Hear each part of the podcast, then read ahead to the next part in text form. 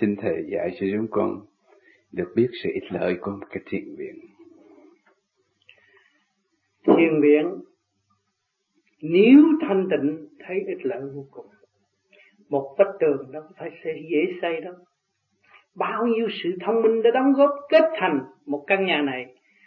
Bao nhiêu sự hy sinh phát tâm của tình đời đã đóng góp thành hình một căn nhà này thì chúng ta về đây là về gì?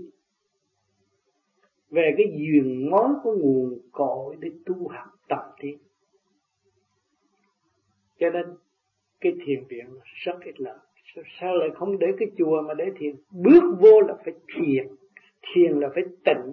Tịnh là phải định. Chứ không phải bước vô đây nói ẩu mà cãi lộn. Không. Vô thiền viện vô trong thiền tâm thanh nhẹ để đóng góp với cả càng khôn vũ trụ.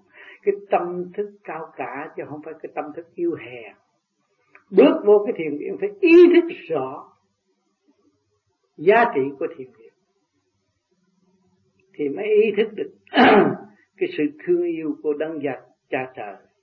Mới ý thức thiền viện là một cái biển yêu của ngài.